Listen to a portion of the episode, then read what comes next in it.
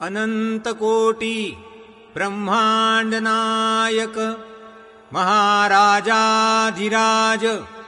योगिराज परब्रह्म सच्चितानन्द भक्तप्रतिपालक शेगावनिवासी समर्थ सद्गुरु श्री गजानन महाराज की जय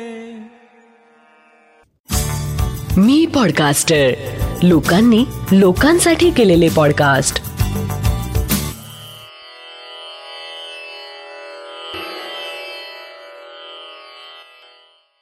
श्री गजानन महाराज की जय. श्री गजानन अनुभव ह्या पॉडकास्ट चा हा भाग अठ्ठ्याण्णव. गजानन माया अघटित कोण जाणे ती जपत. जय गजानन. मी सरोजा सुधीर अब पूर्वाश्रमीची सरोजा अरविंद महाजनी. सध्या राहणार मुंबई. एकोणीसशे बावनचा माझा जन्म. माझ्या जन्माच्या वेळी एकूण स्थिती कठीण होऊन मी जाता जाता वाचले असं ऐकडून ऐकलं होतं. माझा जन्म अमरावतीच्या अंबा पेठेतला. श्री दादासाहेब चिमोटे माझे आजोबा. ते माझं आजोळ आजोबांना गजानन महाराजांची भक्ती. त्यामुळे स्वाभाविकच अडचणीच्या वेळी गजानन महाराजांचा धावा होणार हे ओघाने चाले. माझ्या जन्माच्या वेळी डॉक्टरांच्या मदतीला एक जर्मन कुटुंबातील नर्स मदतनीस म्हणून होती. पुढे मी मोठी झाले एम एस सी झाले तेव्हा आजोळी जाणं झालं. त्यावेळी मी आवर्जून त्या नर्सबाईंची भेट घेतली. अर्थात तेव्हा त्या निवृत्त होऊन वयानं बऱ्याच मोठ्या होत्या. त्यांना मी माझी ओळख दिल्यावर त्यांना आनंद झाला. त्या म्हणाल्या तुझा जन्म म्हणजे तुझ्यावर गजानन महाराजांची कृपाच म्हणावी लागेल. जन्माच्या वेळी तुझी पल्स लागत नव्हती. तू रडत नव्हतीस. हालचाल नव्हती. प्रथमत आम्ही तुला मृत बालकच समजलो. तेव्हा मी तुला उलट धरलं आणि तुझी पाठ चोळू लागले. बाजूचे लोक चिंतित होते. त्यांची प्रार्थना सुरू होती आणि खरोखरच चमत्कार झाला. तू रडली तू रडली आणि आम्ही सगळे हसलो. वयाच्या अडुसष्टाव्या वर्षी पूर्वायुष्याचा विचार केला तर गजानन महाराजांनी जन्मापासून केलेली कृपेची उजळणी आयुष्यात अनेकदा मी अनुभवली. असं मला वाटतं. मी सहाव्या सातव्या वर्गात असतानाची गोष्ट. तेव्हा आम्ही सागरला डॉक्टर हरिसिंग गौर विद्यालयाच्या कॅम्पसमध्ये राहत असू. आमचे बाबा डॉक्टर अ व्ही महाजनी तिथे प्राध्यापक होते व पुढे डीन म्हणून निवृत्त झाले. एकदा बाबांना पोटदुखीच्या व्याधीने त्रस्त केले. डॉक्टर झाले घरगुती उपचार झाले मिलिटरीचं हॉस्पिटल होतं तिथेही दाखवून झालं. पण तब्येतीत फरक पडला नाही. आपण गजानन विजयच्या विसाव्या अध्यायात वाचतो तशी स्थिती उद्भवली. वाताचा झाला विकार जानकी बाईस साचार पोट दुखे वरच्यावर काही उपाय चालेना तेव्हा बाबांची काकू पुण्याला राहत होती. ती गजानन महाराजांची भक्त. तिने पुण्याहून पोस्टाने महाराजांचा अंगारा पाठविला. बाबांनी तो प्रार्थनापूर्वक श्रद्धेने घेतला आणि बाबांची पोटदुखी गेली. पुढे महाराजांच्या कृपेने एकोणीसशे एकोणऐंशी साली माझं शिक्षण पूर्ण झालं. मी M S C P H D झाले. डॉक्टरेट मिळवल्यानंतर लोकांनी चिंता व्यक्त केली की एवढी शिकली लग्नासाठी मुलगा मिळेल का? पण महाराजांच्या कृपेने जोडीस जोड शिक्षित जोडीदारही मिळाला. लग्नानंतर आम्हाला नोकरीच्या निमित्ताने वेगवेगळ्या ठिकाणी राहण्याचा योग आला. आम्हाला कन्यारत्न प्राप्त झालं. मला आठवतं एकोणीसशे त्र्याण्णवची ही घटना आहे. तेव्हा आम्ही नागपूरला होतो. ते उन्हाळ्याचे दिवस होते. एक दिवस दुपारी मी घरी आंब्याचा रस काढीत होते. दारावरची बेल वाजली. ह्यांनी दार उघडलं. एक किमान सहा फूट उंच माणूस शुभ्र वस्त्र परिधान केलेला. दाढी मिशी वाढलेला.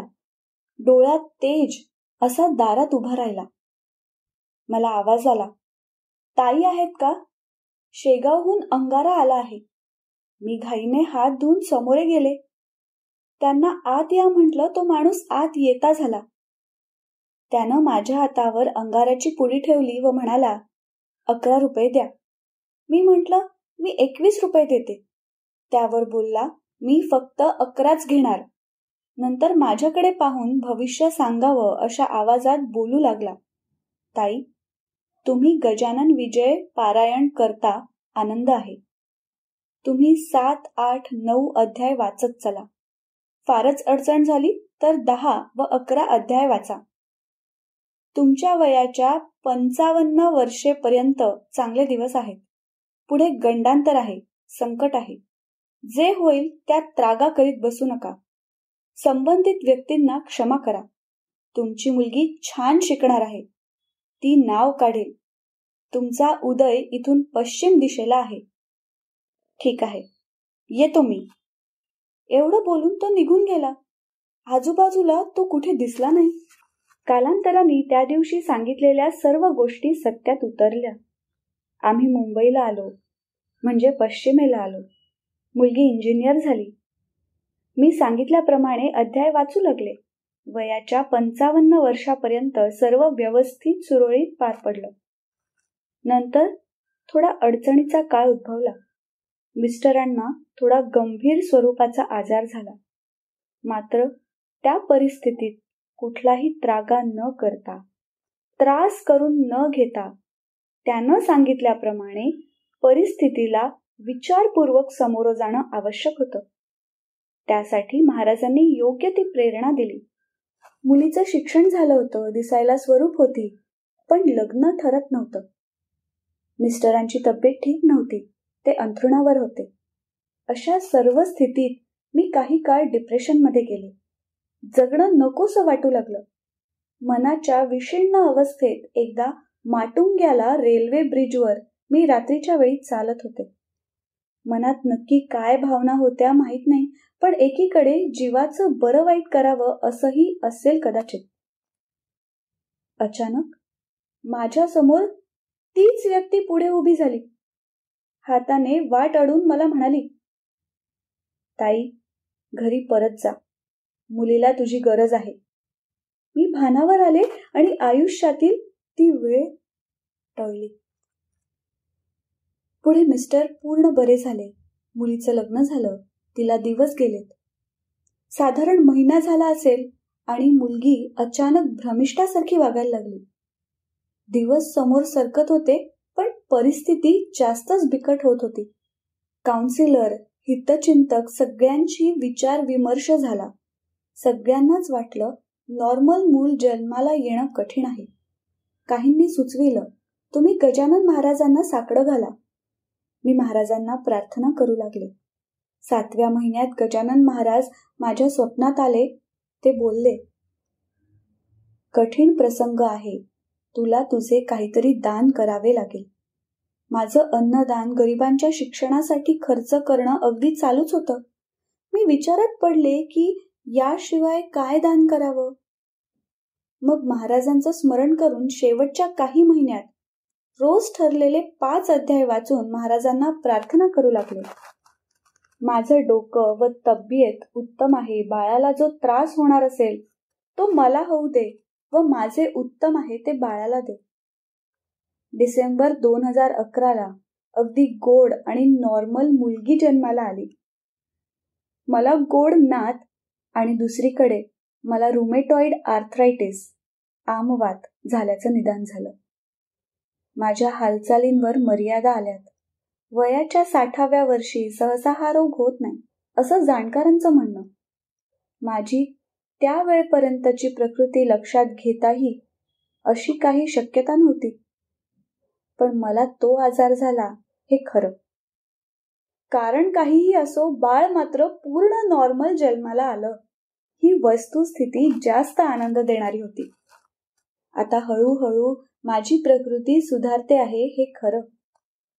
पण तसही एकदा पैलतीराकडे नजर पडल्यानंतर नवीन पिढीची प्रगती हाच तर खरा आनंद आहे.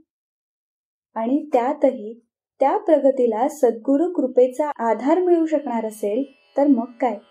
श्री गजानन जय गजानन जय गजानन. श्री गजानन श्री जय गजानन. जय गजानन. आता आपण ऐकलात हा अनुभव आहे सौ सरोजा सुधीर अभ्यंकर सीबीडी बेलापूर नवी मुंबई यांचा. जयंत वेलणकर यांनी शब्दांकित केलेले. पौर्णिमा देशपांडे हिच्या आवाजात आणि नचिकेत शिरे प्रस्तुत श्री गजानन अनुभव ह्या पॉडकास्टचा हा भाग. हा पॉडकास्ट तुम्हाला कसा वाटला हे आम्हाला नक्की कळवा. तुमच्याकडे असे काही अनुभव असतील तेही आमच्यापर्यंत पोचवायला विसरू नका.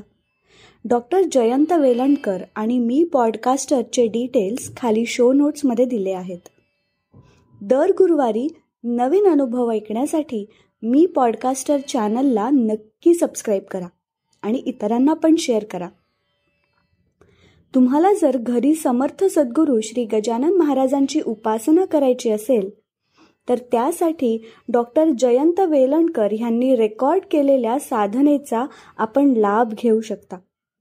त्याची लिंक खाली दिलेली आहे. मी पॉडकास्टरचे इतरही पॉडकास्ट नक्की ऐका.